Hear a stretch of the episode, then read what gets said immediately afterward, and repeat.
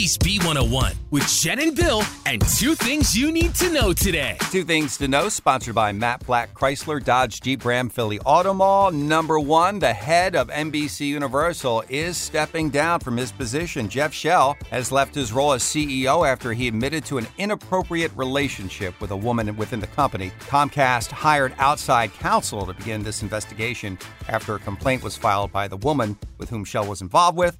Shell, who is married, took over as CEO of NBCUniversal in January of 2020, and he's been with the company for 19 years. And number two, it's official. Bed Bath & Beyond yesterday filed for Chapter 11 bankruptcy and says it will now begin to wind down operations in all of its remaining 360 stores. If you have any of those, 20% off coupons, they are only good today and tomorrow.